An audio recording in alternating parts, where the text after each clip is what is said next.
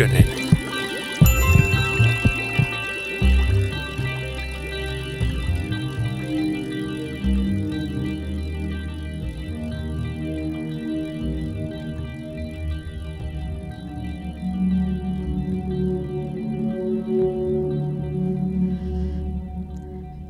Mustan aukon kuva, kvanttiherruus, symmetriarikot ja painovoimakokeet. Tänään keskustelemme jo tuttuun tapaan fysiikan viime vuoden läpimurroista. Physics World-lehti on listannut vuoden kaksituhattayhdeksäntoista top kymmenen tutkimukset. Käymme listaa läpi Jyväskylän yliopiston kosmologin, yliopistolehtori Sami Nurmen sekä Nanotiedekeskuksen apulaisprofessori Juha Muhosen kanssa. Puhumme etenkin mustista aukoista ja kvanttitietokoneiden kehityksessä tapahtuneesta läpimurrosta. Minä olen Mari Heikkilä. Ykkössijalle Physics World nosti ensimmäiset kuvat mustasta aukosta ja sen varjosta. Mustia aukkoja, jotka ovat äärimmäisen tiheitä massakeskittymiä, voi muodostua massiivisten tähtien luhistuessa elinkaarensa loppuvaiheessa. Ne voivat kasvaa, kun niihin tulee ympäristöstä lisää massaa tai ne yhdistyvät toisten mustien aukkojen kanssa.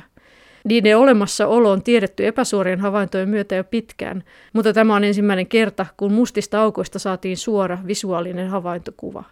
Kuva muodostettiin E H T-teleskoopilla, joka koostuu kahdeksasta maanpäällisestä radioteleskoopista.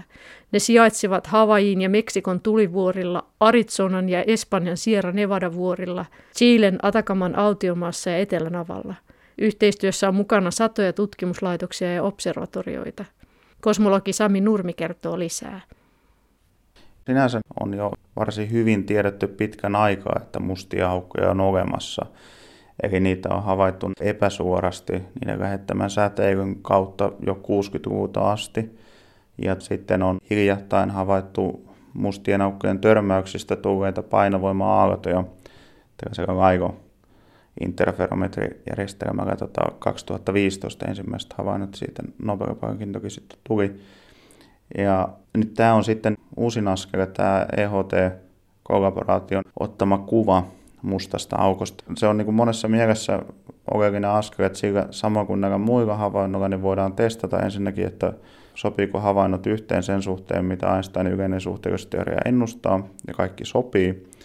Ja sitten sen lisäksi tämä kuva on hyödyllinen astrofyysikoille, jotka tutkii sitä, että millä tavalla siinä niin kuin mustaa aukkoa kiertävä aine, mikä on sen lämpötila ja kuinka suurella nopeudella se kiertää mustaa aukkoa, millä, millä nopeudella se putoo sinne mustaan aukkoon ja miten syntyy sitten tämän aineen lähettämät säteilyt ja säteilyryöpyt, mitä sitten nähdään röntgensäteinä ja radioaaltoina. No mennään ihan sitten siihen varsinaiseen, miten se on tehty se koko homma. Eli jos ajatellaan sitä mustaa aukkoa, niin senhän se ominaisuus on, että se on vähän niin kuin, voiko sitä sanoa imuriksi, että se imee kaiken ympäriltään itseensä ja valonkin itseensä. Ja sitä on ollut mahdoton saada kuvaa siitä, koska se ei näy missään kuvassa. Niin miten tämä nyt sitten onnistui, tämä kuvaaminen? Joo, hyvä kysymys. Eli siis musta aukko todellakin on nimensä mukaisesti musta, että se ei, sieltä ei edes valon pääse karkuun. Eli se ei säteile. Ainakaan niin kuin pois lukien sitten mahdollinen kvanttimekaaninen efekti, mikä on sitten kuitenkin täysin havaitsematon. Mutta tota, sen verran tuohon siihen imuri-sanaan täytyy korjata, että se ei ole sillä tavalla niin kuin mikään imuri, että se jotenkin aktiivi. Että esimerkiksi jos tuossa nyt niin kuin aurinko yhtäkkiä muuttuisi jollakin mekanismilla mustaksi aukoksi, niin kahdeksan minuutin päästä maan päälle tulisi pimeätä, mutta me ei niin kuin mitenkään ajauduttaisi sinne mustaan aukkoon, vaan me kierrettäisiin tässä ihan, meidän kiertorata pysyisi ihan samana. Eli se painovoimaefekti on sama kuin mikä tahansa muullakin massalla, samankokoisella massalla, mutta se on vaan sitten se massa on keskittynyt niin pienelle alueelle, että siitä tosiaan edes valo ei pääse karkuun. Ja kun mikään informaatio ei sitten voi niin kuin liikkua suuremmalla nopeudella kuin valo, niin sen takia sieltä mustasta aukosta mikään ei pääse karkuun. Mutta sen sijaan sitten tota, tämä musta aukko, mitä on havaittu, se on tuolla meidän lähellä olevan galaksin M kahdeksankymmentäseitsemän galaksin keskustassa, semmoinen supermassiivinen musta aukko, noin tota miljardin auringonmassan massainen. Niin se siellä galaksin keskustassa, sen mustan aukon ympärillä oleva materia hiljalleen putoaa sinne mustaan aukkoon. Eli siihen muodostuu semmoinen kertymäkiekko ympärille, se putoava aine, joka sinne on menossa. Ja koska se gravitaatiopotentiaali on niin suuri, se gravitaatio, se musta aukko on niin massiivinen, niin se, se aine, kun se on putoamassa sinne mustaan aukkoon, se rupeaa kiert- liikkumaan hyvin lähellä valon nopeutta, koska se on hyvin kuumaa, hyvin energeettistä, ja sitten siinä tapahtuu törmäyksiä, eli kaasu vuorovaikuttaa keskenänsä, ja tästä vuorovaikutuksesta syntyy sitten säteilyä. Eli, eli mustat aukot on oikeastaan niin kuin vähän paradoksaalisesti, ne on hyvin kirkkaita kohteita, ne on maailmankaikkeuden kirkkaimpia kohteita sen takia, että se mustaan aukkoon tippuva aine säteilee hyvin kirkkaasti. Eli se on se signaali, mitä sitä voidaan nähdä.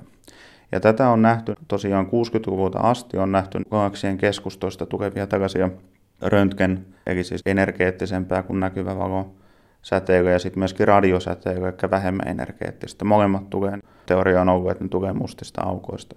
Mutta nyt sitten, mitä tämä E H T on tehnyt, niin ruvetaan tätä mustaa aukkoa säteilevää kohdetta on katsottu niin hyvällä tarkkuudella, että nähdään sen säteilemään valoa ja tavallaan siinä valon keskellä näkyy semmoinen niinku rengas, joka säteilee. Donitsiksi sitä sanottiin tuossa. Joo, no sitten semmoinen donitsin näköinen, joo.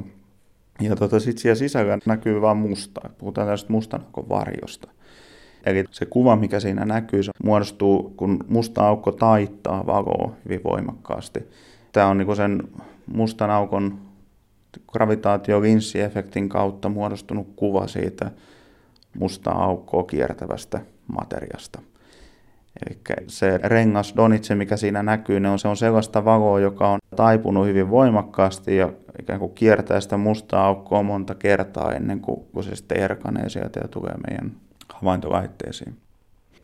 Tuossa jutussa, missä kerrottiin tuosta läpimurrosta, niin siinä oli verrattu sitä siihen, että se tarkkuus on, voisi ehkä vertailla, että jos kuun pinnalla olisi appelsiini, niin se on semmoinen tarkkuus, mihin päästiin ja tarvittiin siinä. Joo, ky- kyllä. Eli siis tämä kohde on, se on viisikymmentäviisi miljoonan valovuoden päässä meistä.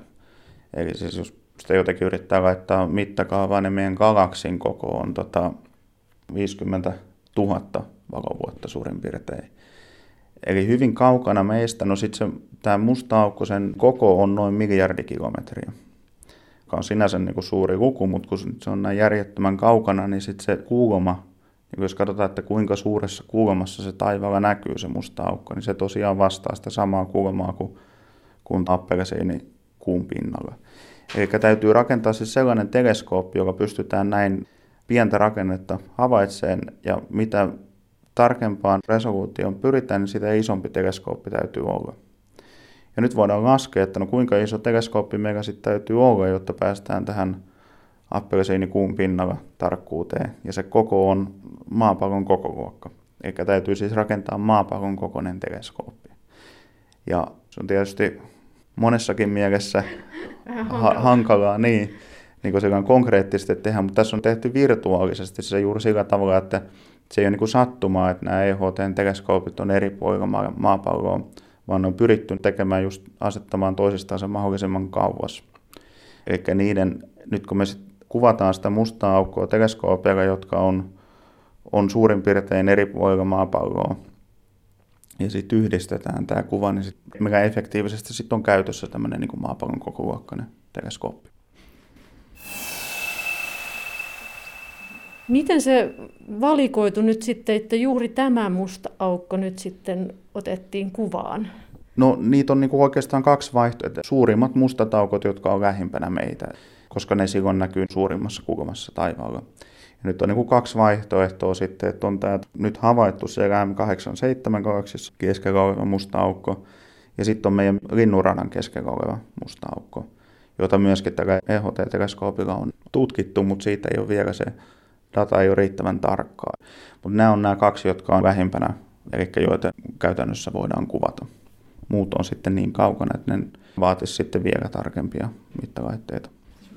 Miten se siis on, että jos ajatellaan tavallisessa valokuvassa nyt filmille osuu näitä valokvantteja ja sitten siitä muodostuu se kuva, niin tässä tapauksessa onko ne sitten niitä röntgen, mitä se on, mistä se kuva muodostuu? No nämä on niin kuin lähinnä radioaaltoja, että se on semmoista yksi pilkku kolme millimetrin alonpitusta säteilyä, jota mitataan ja Sigma-aukon pituudella kuvataan tätä kohdetta tai näitä kohteita. Ja tässä on ihan syy, minkä takia tällä aukon pituudella halutaan olla, koska se musta aukko tosiaan, tai sen ympärillä oleva aine, se säteilee, siinä on sitä kaasua ympärillä. Ja nyt tämä yksi pilkku kolme millimetriä sattuu olemaan semmoinen aukonpituus, millä tavallaan niin kuin nähdään mahdollisimman hyvin sen ympäröivän kaasun läpi. Eli nähdään se musta aukko ja sitä sitten kiertävä se valorengas, fotonirengas. Eli jos katsotaan tuota kuvaa, mikä siinä on siitä mustasta aukosta, niin se on oikeasti, se sisältää ihan valtavan määrän informaatiota ta- taustallaan. Eli siitä on sitten siitä valtavasta informaatiomäärästä on koottu se kuva. Kyllä, eli siis se on hyvin haastava tällainen havaintoprosessi ensinnäkin sen takia, että jotta näitä eri puolilla maapallolla olevia teleskooppia voitaisiin käyttää yhtenä yhdistettynä suurena mittalaitteena, niin niiden täytyy hyvin tarkkaan samalla ajanhetkellä katsoa samaa kohtaa taivaalla. Eli käytännössä ne sitten kalibroidaan tota, atomikelloilla hyvin tarkasti ja sitten se data kerätään yhteen ja sitten sitä analysoidaan. Mutta siltikin vaikka näin tehdään, niin se, kun meillä on nyt sitten tosiaan kahdeksan teleskooppia kuudessa eri pisteessä maapalloa, niin se nyt ei ole kauhean kattava verkosto.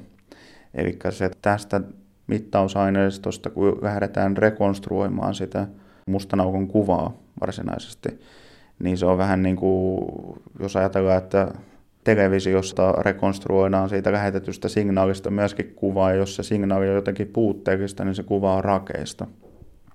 Rakeinen. Ja tässä on vähän sama asia, että se signaali on kovinkin puutteellista, se on hyvin haastavaa siitä se kuva saada aikaiseksi. Se on yhdistelmä data-analyysiä, virhelähteet täytyy ymmärtää ja sitten verrataan teoreettisiin ennusteisiin, eli on niin semmoinen suuri määrä erilaisia mahdollisia teoreettisia malleja, katsotaan, että mikä ne näyttäisi, jos niitä samanlaisella havaintolaitteistolla mitattaisiin.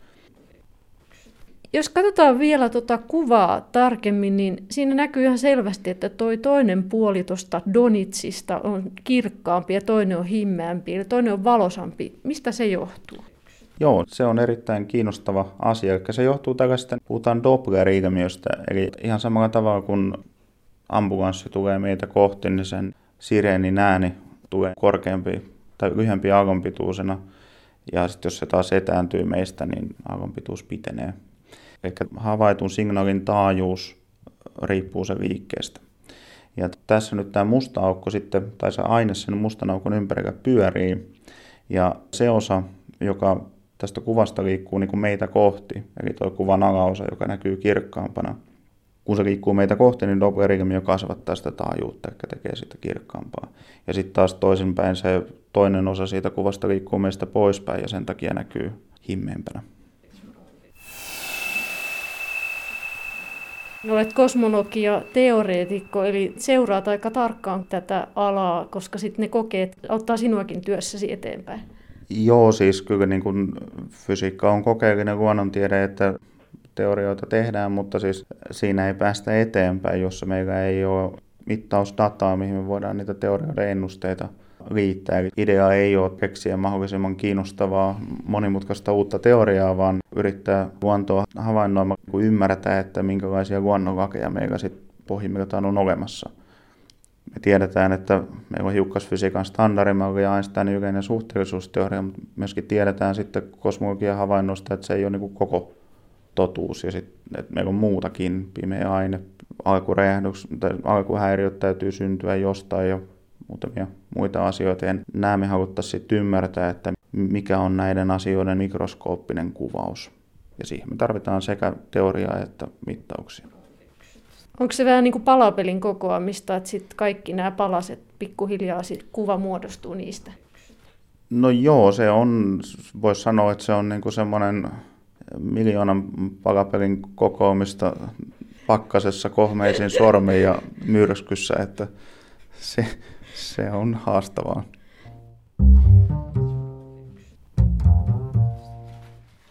Jos mennään eteenpäin, jos katsotaan näitä Physics Worldin tätä listausta, tässä on lueteltu sitten muitakin näitä läpimurtoja, jotka on sitten jossakin järjestyksessä vaan listattu mm-hmm. siihen loppuun. Eli tämä on tämä top ten lista tyyppinen. Tässä on sitten seuraavaksi on tämmöinen, missä on kehitetty laite, jolla esimerkiksi jos on aivoinfarkti ollut, niin sitten saadaan suoraan sieltä aivojen aktiivisuudesta käännettyä se aktiivisuus puheeksi, eli tämmöinen laite kehitetty. Sitten on seuraavaksi on tuossa, kerrotaan, Marsissa on havaittu seismologisia järistyksiä, eli Marsin maanjäristyksiä lainausmerkeissä. Mutta sitten tässä tämä seuraava kohta, niin siinä puhutaan CERNin fyysikkojen tekemästä löydöksestä. He ovat löytäneet tällaisia symmetriarikkoja. Lähdetään siitä, että kerrot vaikka lyhyesti, että mitä tässä nyt oikeasti on sitten havaittu. Joo, eli tässä siis puhutaan sellaisesta, hiukkasfyysikot puhuu tällaisesta C P-symmetriasta. Se liittyy siihen, että miten alkeishiukkasten väliset reaktiot muuttuu, jos me korvataan siihen reaktioon osallistuvat hiukkaset antihiukkasillaan, eli tehdään niin kuin tämä charge-käännös, siis muutetaan varaukset toisekseensa, ja sitten samalla tehdään pariteettimuunnos, eli tota, niin kuin käännetään avaruuden suunnat toisekseensa. Ja sitten suuri osa meidän tota, alkeishiukkasten välisistä prosesseista ei muutu millään tavalla, kun tehdään, katsotaan tätä tällaista kääntöä, eli ne on, niin kuin puhutaan, että ne on C P-symmetrisiä. No sitten meillä on tota, hiukkasfysiikan standardimalli kuitenkin ennustaa, että meillä on myöskin prosesseja, joille tämä C P-symmetria ei päde. Ja niitä on havaittu jo pitkän aikaa sitten, siis kuusikymmentäluvulla ensimmäisen kerran. C P-symmetriarikko havaittiin kokeellisesti ensimmäistä kertaa vuonna tuhatyhdeksänsataakuusikymmentäneljä. Ja siitä tuli vuonna tuhatyhdeksänsataakahdeksankymmentä Nobelin fysiikan palkinto. C P-symmetrian rikkoutuminen on yksi niin sanotusta Saharovin ehdoista sille, että varhaisen maailmankaikkeuden hiukkasreaktioissa aine ja antiaine eivät olisi täysin tuhonneet toisiaan, vaan jäljelle olisi jäänyt ainetta. Sami Nurmi kertoo kohta lisää viime vuoden läpimurrosta, jossa C P-symmetriarikko havaittiin CERNin hiukkaskiihdyttimen avulla ensimmäistä kertaa lumokvarkeissa. Mutta kerrotaanpa sitä ennen vielä lyhyesti. Kvarkit ovat alkeishiukkasia, eli aineen pienimpiä, nykykäsityksen mukaan jakamattomia osia. Eli esimerkiksi atomit ovat muodostuneet elektroneista, protoneista ja neutroneista. Protonit ja neutronit puolestaan ovat rakentuneet kvarkeista.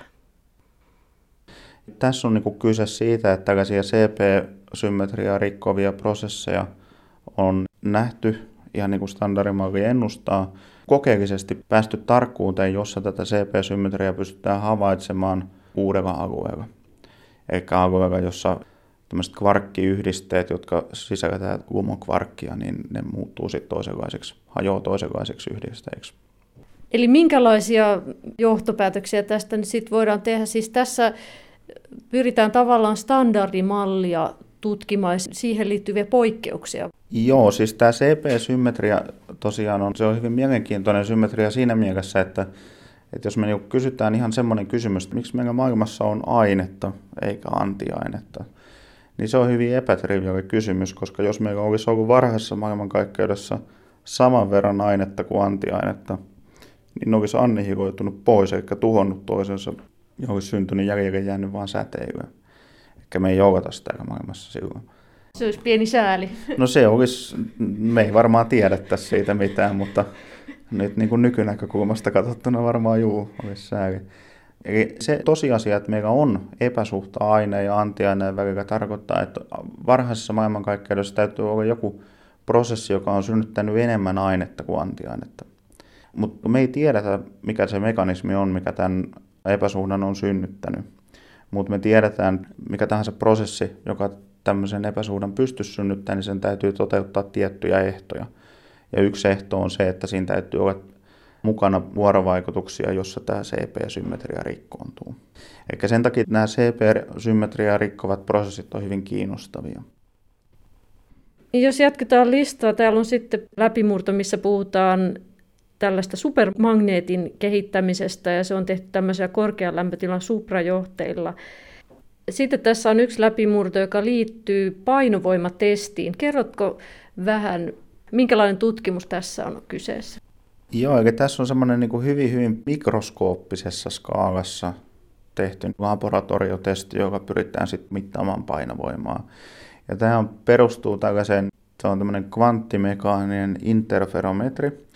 Eli mitataan tällaista niin kuin vaihe-eroa, joka syntyy hiukkasten välillä, kun ne kulkee eri tavalla gravitaatiokentässä.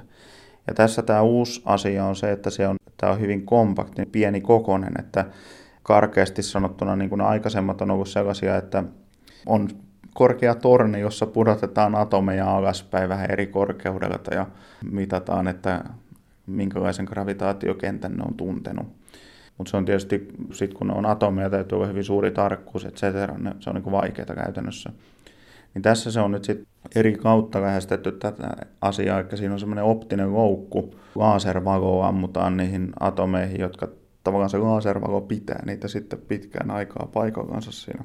Ja tästä saadaan sitten se pitkäkestoinen koe, jolla päästään sitten mittaamaan gravitaatiokenttää hyvällä tarkkuudella, vaikkakin se koelaitteisto on pieni. Eli tavallaan se hidastettu putoaminen. Joo, näin voisi sanoa, kyllä. Minkä takia tämä gravitaatiokentän mittaaminen on niin tärkeää? No siis siinä päästään taas tähän, että me halutaan testata sitten pohjimmiltaan. Siis meidän paras tunnettu teoria painovoimasta on Einsteinin suhteellisuusteoria, mutta me tiedetään, että sillä on niin kuin omat rajoituksensa, että esimerkiksi me ei osata sitä kvantittaa, kaikki muut oikeushiukkasfysiikan fundamentaaliteoriat luonnossa on kvanttimekaanisia teorioita. Ja me oletetaan, että gravitaationkin pitäisi olla, mutta me ei tiedetä, mikä se gravitaation kvanttiteoria on. Muuten oletettavaa on, että jossain kohtaa, kun katsotaan tarpeeksi tarkasti, tarpeeksi suuria energiaskaaloja, niin alkaa näkymään poikkeuksia Einsteinin teoriasta. Tässä vaiheessa lähdemme Nanotiedekeskukseen tapaamaan apulaisprofessori Juha Muhosta, joka osaa kertoa kvanttifysiikan alan läpimurroista. Vuonna kaksituhattayhdeksäntoista saavutettiin jo pitkään tavoiteltu kvanttiherruus. Tämä tarkoittaa, että ensimmäistä kertaa kvanttitietokone ratkaisi jonkin ongelman huomattavasti nopeammin kuin perinteinen tietokone.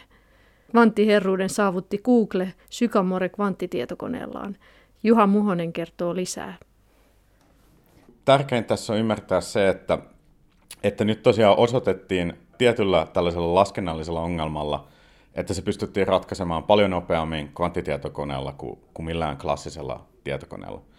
Mutta on tärkeää ymmärtää se, että tämä ongelma oli hyvin tällainen keinotekoinen ongelma, joka oli tehty vain sitä varten, että pystytään käytännössä osoittamaan tämä kvanttiherruus.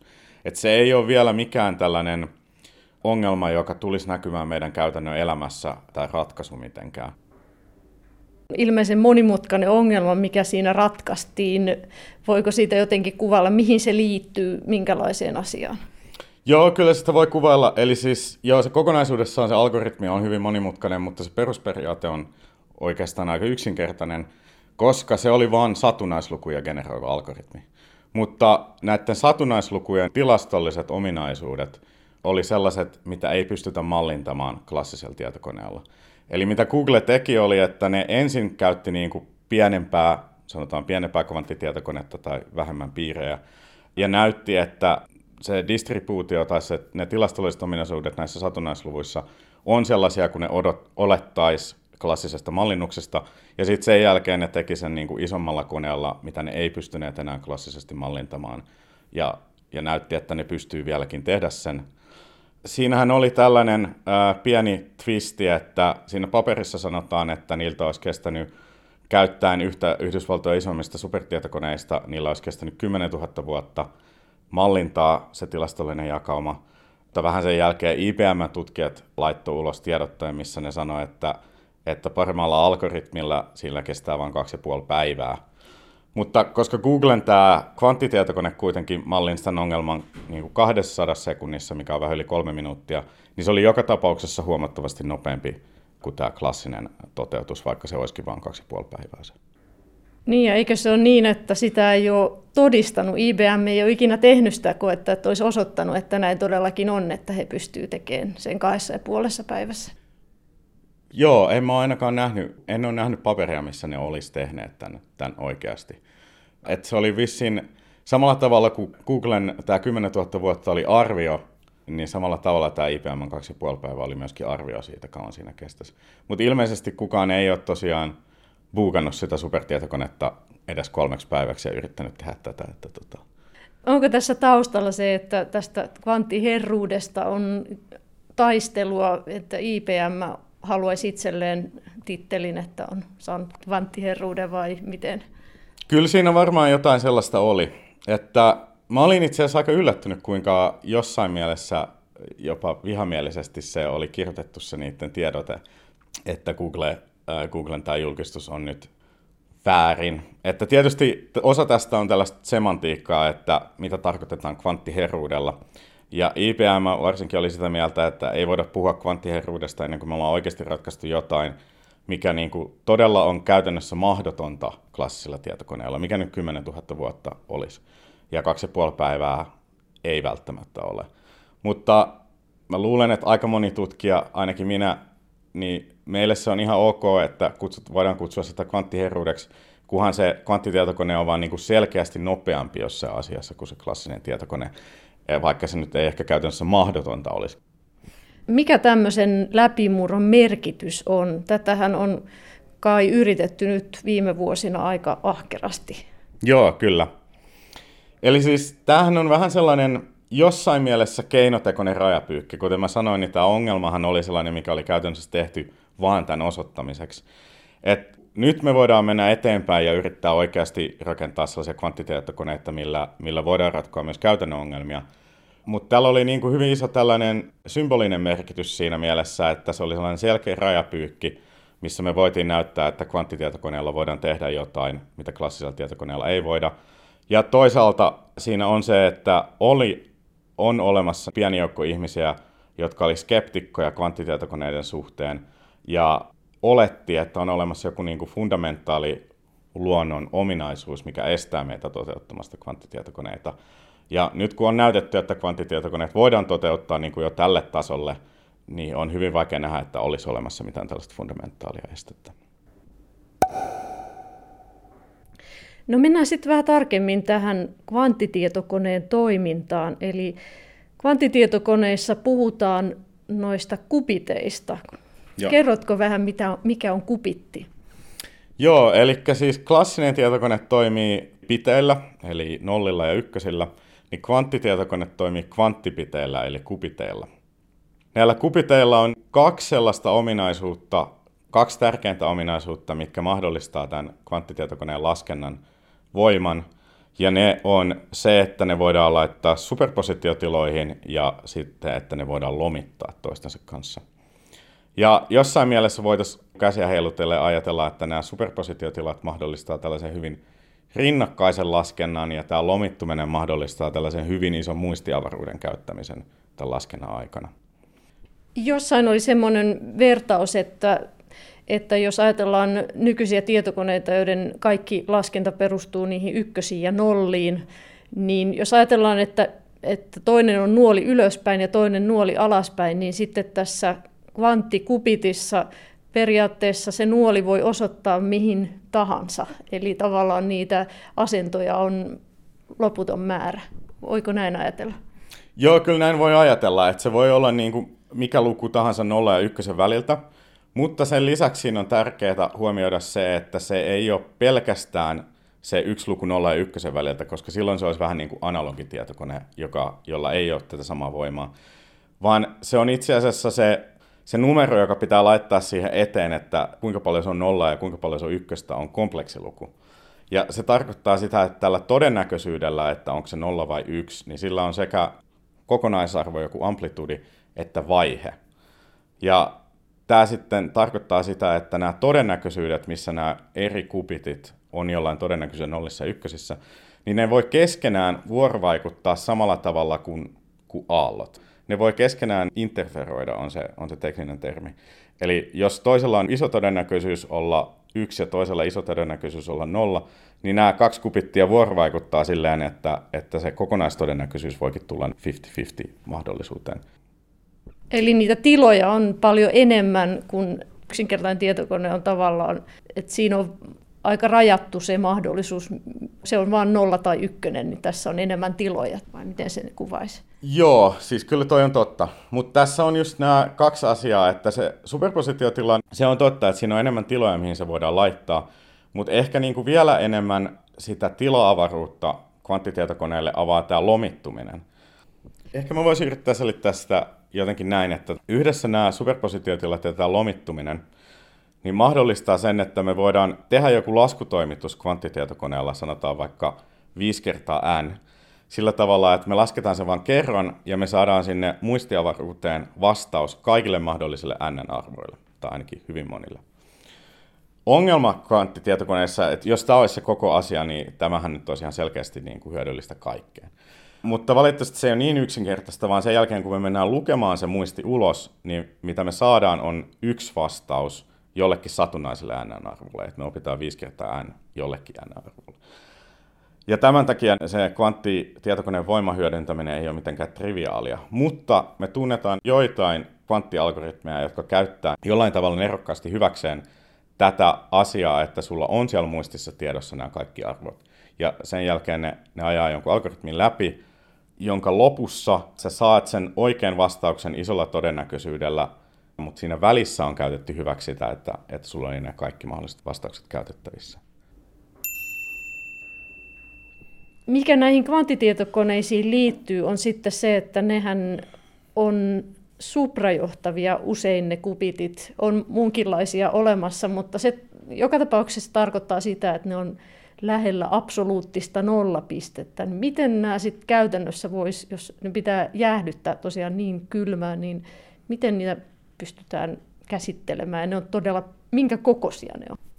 Joo, eli riippuen toteutuksesta, niin näiden kootkinhan vaihtelee, mutta siis käytännössä ne on kaikki sen kokoisia, että ei niitä silmällä näe, että mikroskoopilla näkee. Ne on silti vielä isompia kuin klassiset bitit, joita me käytetään nykytietokoneissa, että nehän on pienentyneet tässä vuosien varrella huomattavasti. Mutta tosiaan melkein kaikkia näitä nykyisiä kvanttitietokoneen toteutuksia pitää käyttää hyvin kylmissä lämpötiloissa. Ja se johtuu siitä, että nämä kvanttitilat, mitä me hyödynnetään tässä laskennassa, ne on hyvin herkkiä ympäristöhäiriöille. Kaikki tällainen lämpötilasta johtuva kohina esimerkiksi voi tuhota tämän kvanttilaskennan, ja, ja sen takia sitä pitää käyttää hyvin kylmässä. Ja miten se käytännössä tehdään, niin siihen käytetään tällaisia diluutiojäähdyttymiä, joiden toiminta on, on aika monimutkaista ja perustuu itsessään kvanttiefekteihin, perustuu heliumiin erilaisten isotooppien sekoittamiseen ja tällainen. Mutta meillä on itse asiassa teknologia kehittynyt sen verran, että nykyään niitä voidaan ostaa ihan kaupasta. Että sä voit ostaa toimittajalta tällaisen diluutiojäähdyttimen, joka toimii käytännössä nykyään nappia painamalla. Ja se näyte, minkä sä oot laittanut sinne, jäähtyy sinne noin nolla pilkku nolla yksi astetta absoluuttisen nollatilan yläpuolella. Noista diluutiojäähdyttimistä Suomessa on niitä kehitetty. Joo, kyllä. Mun omakin tausta on tuolla Otaniemen kylmälaboratoriossa, missä erityisesti näitä kehitettiin. Ja sieltä itse asiassa tuossa kymmenisen vuotta sitten tuli tällainen spin-off-yritys kuin Bluefors, joka tekee näitä diluutiojäähdyttimiä. Ja he on tällä hetkellä niin kuin maailman markkinajohtaja nimenomaan tällaisissa nappia painamalla jäähdytettävissä diluutiojäähdyttimissä. Ja tosiaan Bluefors tällä hetkellä kasvaa hyvin nopeasti just sen takia, että tämä innostus kvanttitietokoneisiin kasvaa. Miten se on, jos ajatellaan näistä kvanttitietokoneista todella paljon puhutaan, niin jossain kuitenkin oli, että ei ne tule korvaamaan klassisia perinteisiä tietokoneita. Mihin niitä tullaan käyttämään? Joo, tämä on hyvin tärkeä pointti, että tästä usein näkee väärinkäsityksiä. Eli kvanttitietokoneet ei tosiaan tule olemaan mikään nykyisen tietoteknisen kehityksen jatke, eli sellainen, että, että ne olisi vaan vähän nopeampi nykyinen tietokone. Eli tosiasiassa kvanttitietokoneet tällä hetkellä ja luultavasti tulevaisuudessa on paljon hitaampia kuin nykytietokoneet. Melkein kaikessa, mitä me nykyään tehdään tietokoneella. Esimerkiksi tällä Googlen tietokoneella ei voisi ajaa mitään Windows kymmenen, että se ei, se ei vaan olisi fyysisesti mahdollista sinne tarpeeksi muistia. Mutta tota, sen sijaan niin on tosiaan, tiedetään pieni joukko tällaisia hyvin spesifejä algoritmeja, jotka osaa käyttää hyväkseen näitä kvanttitietokoneen erikoisuuksia. Ja näillä spesifeillä algoritmeilla pystytään sitten parantamaan laskentatehoa joissain ongelmissa eksponentiaalisesti. Just silleen, että sellaiset ongelmat, mitkä ei oikeasti ole mahdollisia tietokoneilla, eikä tule olemaan tulevaisuudessakaan nykyisillä tietokoneiden nopeutumistahdilla, niin sellaiset voidaan ratkoa silti kvanttitietokoneilla. Ja näitä ongelmia on erityisesti kvanttifysiikan, kvanttikemian mallintaminen, millä voi olla sovelluksia hyvin monilla eri aloilla, lääketieteessä, kemiassa, lannoitteiden tekemisessä, hyvin erilaisissa applikaatioissa. Onko yksi ajatus myös, että sitten onko tämä iso tämä salausjuttu, että tavallaan saadaan tiedot salattua tietokoneissa? Joo, eli sehän oli yksi näistä alkuperäisistä motivaattoreista tähän tutkimukseen, eli ehkä ensimmäinen algoritmi, mikä huomattiin, että on toimii nopeammin kvanttitietokoneella kuin klassisilla, on isojen lukujen jakaminen alkutekijöihinsä. Ja tämä kuulostaa aika esoteeriseltä ongelmalta, mutta minkä takia se on tärkeä ongelma on, että nykyiset salausmenetelmät perustuu hyvin pitkälti tähän. Ja sen takia, jos sulla olisi tällainen iso kvanttitietokone, niin sä pystyisit purkamaan nykyiset sähköpostia ja nettipankkien salaukset ja tällaiset. Mutta vaikka tämä oli tosiaan se alkuperäinen motivaatio, niin mä luulen, että nykyään tiedetään myös salausmenetelmiä, jotka on kvanttikestäviä niin sanotusti, että tämä ei sinänsä ole nyt se kantava motivaatio. Eli käytännössä, jos ajatellaan sitä käyttöä, niin se tulee ehkä korvaamaan tai sanotaan ainakin rinnalle näiden nykyisten supertietokoneiden rinnalle. Joo, että yksi käyttökeissi, mitä voisi hyvin ajatella, olisi, että olisi joku kvanttiprosessori pilvessä ja sitten kun tehdään jotain laskentaa klassisella supertietokoneella, niin tietty osa siitä laskennasta, missä se klassinen tietokone on heikko, lähetetään ratkaistavaksi sinne supertietokoneelle ja sitten se tulee sieltä takaisin sille klassiselle tietokoneelle, missä suuri osa siitä laskennasta ehkä kuitenkin vieläkin kannattaa tehdä. Et se olisi hyvin sellainen spesifilaite spesifien laskutoimitusten ratkaisemiseen. No kuinka kauan tästä nyt vielä menee siihen, että sit on käytössä tällainen kvanttitietokone? Tämä on varmaan tällainen kysymys, mitä usein esitetään ja sitten pitää katsoa kristallipalloon. Joo, nimenomaan. Tämä on, saat tähän niin monta vastausta, kun kysyt ihmiseltä. Mutta tässä on huomattu se, että siis useimmat on sitä mieltä, että me saadaan oikeasti sellainen yleiskäyttöinen kvanttitietokone, missä on tarpeeksi, tarpeeksi hyviä kubitteja ratkomaan kaikki ongelmat, mitä me voidaan ajatella, niin siinä kestää vielä kymmeniä vuosia varmaan. Mutta lähiaikoina on huomattu enemmän ja enemmän, että tässä tulevi, tulevalla viidellä vuodella, viidellä ja kymmenellä vuodella, kun meillä tulee olemaan tällaisia viisikymmentä sataan kubitin kvanttitietokoneita, joissa on suhteellisen hyvät kubitit, niin niillä voidaan tehdä jo jotain hyödyllistä. Ja erityisesti nyt on ainakin teollisuudessa on kiinnostusta näihin, just näihin optimointiongelmiin, ihan niin kuin tällaisiin tyyliin, että jos sulla on lentoyhtiö, jolla on sata lentoreittiä, niin miten se asettaa miehistönsä näille reiteille ja tällaisia optimointiongelmia. Tässä Googlen Sycamore-kvanttitietokoneessa oli viisikymmentäkolme kubittia, niin miten sitten tämä kubittien määrä, miten paljon niitä tarvitaan, niin miten se vaikuttaa siihen tietokoneen toimintaan? Joo, eli näissä kubiteissa vähän samalla tavalla kuin useassa muussakin asiassa, niin laatu määrää enemmän tai ainakin yhtä paljon kuin se, se määrä. Eli Googlella oli nämä viisikymmentäkolme kubittia, mutta jos katsoo sen kvanttiherruuspaperin läpi, niin se koko laskutoimitus, minkä ne teki siinä, niin siellä lopussa niiden todennäköisyys saada se oikea vastaus oli nolla pilkku yksi prosenttia. Eli siis vaikka niillä oli nämä viisikymmentäkolme kubittia, ne oli niin kuin parhaita kubitteja, mitä meillä on tässä, niin se oli silti hyvin kohinainen lasku, että se, se signaali siellä lopussa oli hyvin pieni ison, ison kohinan päällä. Eli käytännössä mitä me tarvittaisiin on parempia kubitteja enemmän kuin ehkä enemmän kubitteja tällä hetkellä. Että tällaisella viidenkymmenen kubitin koneella voisi tehdä jo hyödyllisiäkin asioita, jos ne kubitit olisi paremmin kontrolloitavissa ja kestäisi niissä kvanttitiloissaan kauemmin. Tämän läpimurron yksi tämmöinen päätutkija oli John Martinis, joka on Kalifornian yliopistosta Santa Barbarasta professori, mutta hän on nykyään Googlen tutkija. Tämä on yksi tällainen trendi, että, että professorit ovat sitten yrityksen palkkalistoilla. Joo, joo, kyllähän tämä on fysiikassa vielä vähemmän, mutta käsittääkseni varsinkin niin kuin tuolla tekoälytutkijoiden joukossa tämä on hyvin iso trendi. Mutta fysiikassakin tosiaan John Martinis oli, oli alan johtava tutkija tai on alan johtava tutkija, mutta vuoteen kaksituhattakymmenen asti oli University of California Santa Barbarassa, mutta sitten Google tosiaan palkkasi sen koko ryhmän, että ne vaan niin kuin siirsi sen tutkimusryhmän käytännössä sieltä yliopistolta Googlen sisään. Aika, aika hurjaa, että, että sit ostetaan tavallaan yliopistolta kokonainen tutkimusryhmä. Joo, kyllä, se kuulostaa aika jännältä. Mutta tosiaan se oli varmaan sellainen tilanne, missä John Martiniskin näki, että, niin että päästään kunnolla eteenpäin, niin se, va- se vaatii niin paljon resursseja, että jossain vaiheessa se alkaa olla enemmän insinöörityötä kuin fysiikkaa, ja siinä vaiheessa firmoilla on enemmän resursseja tehdä tätä kuin yliopistoilla. Mutta heti tähän perään mun on pakko sanoa, että niinku yleisesti tämä ei ole vielä tilanne kvanttilaskennassa. Että me päästään tästä tilanteesta taas eteenpäin siihen, että meillä on se oikeasti yleiskäyttöinen iso kvanttitietokone. Niin tässä tarvitaan kyllä jotain myös niinku ihan perustutkimuksen edistysaskelia. Onko se niin, että Google ja I B M on ne pääkisailijat tässä? No ne on pääkisailijat näissä suprajohtavissa kubiteissa ja tietynlaisissa toteutuksissa, mutta sitten maailmalla tutkitaan hyvin paljon erilaisia fyysisiä platformeja tai alustoja. Mä itse tutkin piitä, että miten voitaisiin toteuttaa kvanttitietokoneet piissä.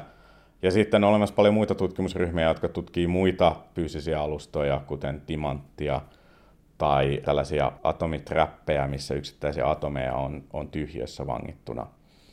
Ja niin edelleen ja niin edelleen. Ja ei ole vielä selvää, että mikä näistä fyysisistä alustoista tulee olemaan se voittava alusta niin sanotusti tulevaisuudessa. Voi myös olla, että niillä kaikilla on omat vahvuutensa ja me saadaan vähän erilaisia kvanttitietokoneita eri alustoista, millä on sitten omat hyvät ja huonot puolensa.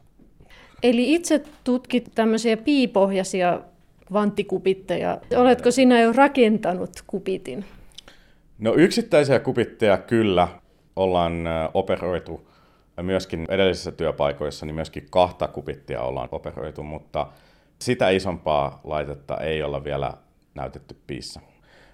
Mutta tota, periaatteessahan ajatus on sellainen, että yritetään kehittää sellainen skaalausmenetelmä, millä näitä voitaisiin sitten hyvin helposti kytkeä toisiinsa, että se ei mene niin, että sitten päästään kahdesta kolmeen ja sitten kolmesta neljään, vaan että sitten kun meillä olisi se skaalausmenetelmä, niin sitten olisi helppo tehdä kymmenen, siitä sitten helppo tehdä sata ja niin edespäin ja niin edespäin.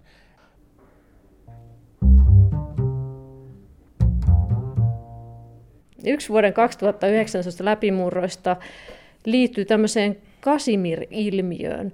Kerrotko vähän, mistä tässä läpimurrossa on kyse? Joo, eli tämä sitten liittyy vielä eri kvanttiilmiöön kuin mistä puhuttiin tuossa kvanttitietokoneiden yhteydessä. Eli, eli sinne tuli tämä superpositioiden lomittuminen ja sitten ehkä niinku kolmas tällainen määrittävä kvanttimekaniikan ilmiö on nollatilaenergia. Varmaan niin kuin Heisenbergin epätarkkuusperiaatteesta on moni joskus kuullut, eli siitä, että jonkun hiukkasen paikkaa ja liikemäärää ei pystytä tarkalleen määrittämään. Ja se aiheuttaa myöskin sen, että vaikka se hiukkanen olisi niin kuin nolla lämpötilassa tai sillä ei ole mitään energiaa, silloin silti pieni liike käynnissä, vaan sen takia, että siinä on jotain epätarkkuutta siinä liikemäärässä, mikä sillä hiukkasella on. Ja samalla tavalla sähkömagneettisella kentillä on itse asiassa tyhjössä koko ajan pieni sellainen energiavärinä käynnissä, vaikka siinä ei olisi mitään energiaa. Eli tämä oli hyvin tällainen perustavanlaatuinen ajatus, mikä tajuttiin jossain vaiheessa, että kvanttimekaniikan mukaan sellaista asiaa kuin tyhjiö ei ole oikeastaan olemassakaan, koska vaikka sä otat tyhjän avaruuden osion, niin siellä silti esimerkiksi sähkömagneettiset kentät heiluu.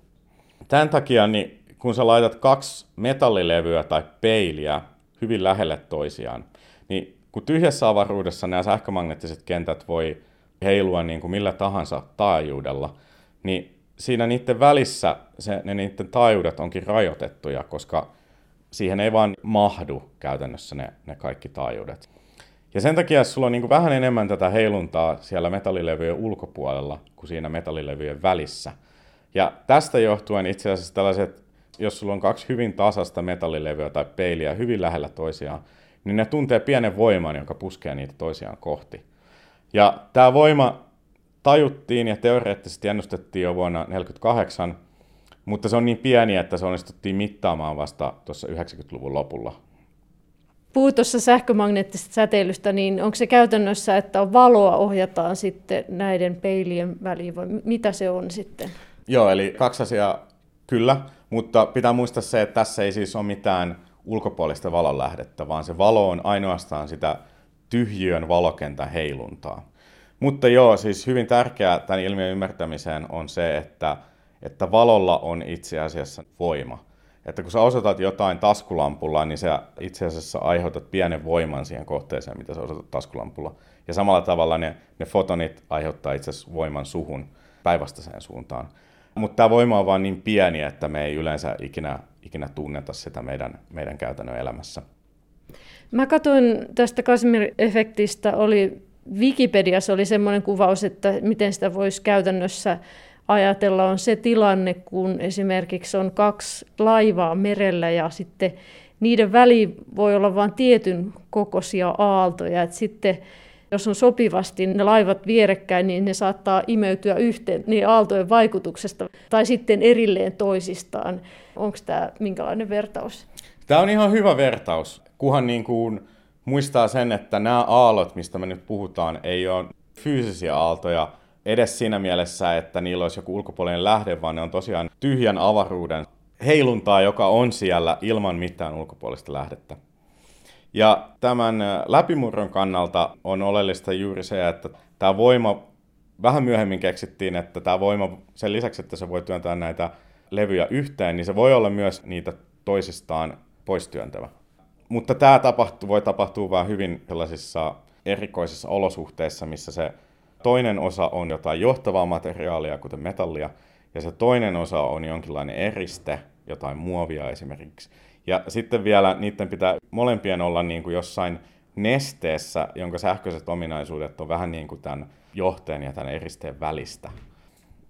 Ja tässä nämä Kalifornian yliopiston ja Berkeleyn tutkijat olivat sitten työntäneet pieniä kultahippusia tässä kentässä, vai mitä siinä oli tehty? Joo, eli tässä oli silleen aika jännä yksi tällainen tapaus, missä loppujen lopuksi hyvin yksinkertainen idea, mutta se ei vissiin vaan ollut tullut kenellekään mieleen. Eli ne oli ottaneet tämän tapauksen, missä sulla on nesteessä kaksi hiukkasta, ja jos toinen niistä olisi eriste ja toinen olisi metallijohde, niin ne hylkisi toisiaan, ja jos ne molemmat on metalleja, niin ne, ne vetäisi toisiaan puoleensa. Ja mitä ne oli tehneet oli, että toinen niistä esineistä olikin nyt niin kuin metalli, joka oli päällystetty eristeellä. Ja sen takia isoilla välimatkoilla niin tämä metallien välinen vetävä voima toisiinsa on isompi kuin se, se hylkivä voima, kun taas kun se tulee tarpeeksi lähelle se toinen kappale, niin se eristeen hylkivä voima siihen metalliin onkin isompi. Ja sen takia siihen muodostuu sellainen yksi kohta, missä nämä kaksi voimaa tasan kumoaa toisensa, ja, ja sä pystyt leijuttamaan sitä toista kultahiukkasta sen kultaeristepinnan yläpuolella tietyllä etäisyydellä hyvin vakaasti. Se on siinä koko ajan ilman mitään ulkopuolista energiaa tai voimaa.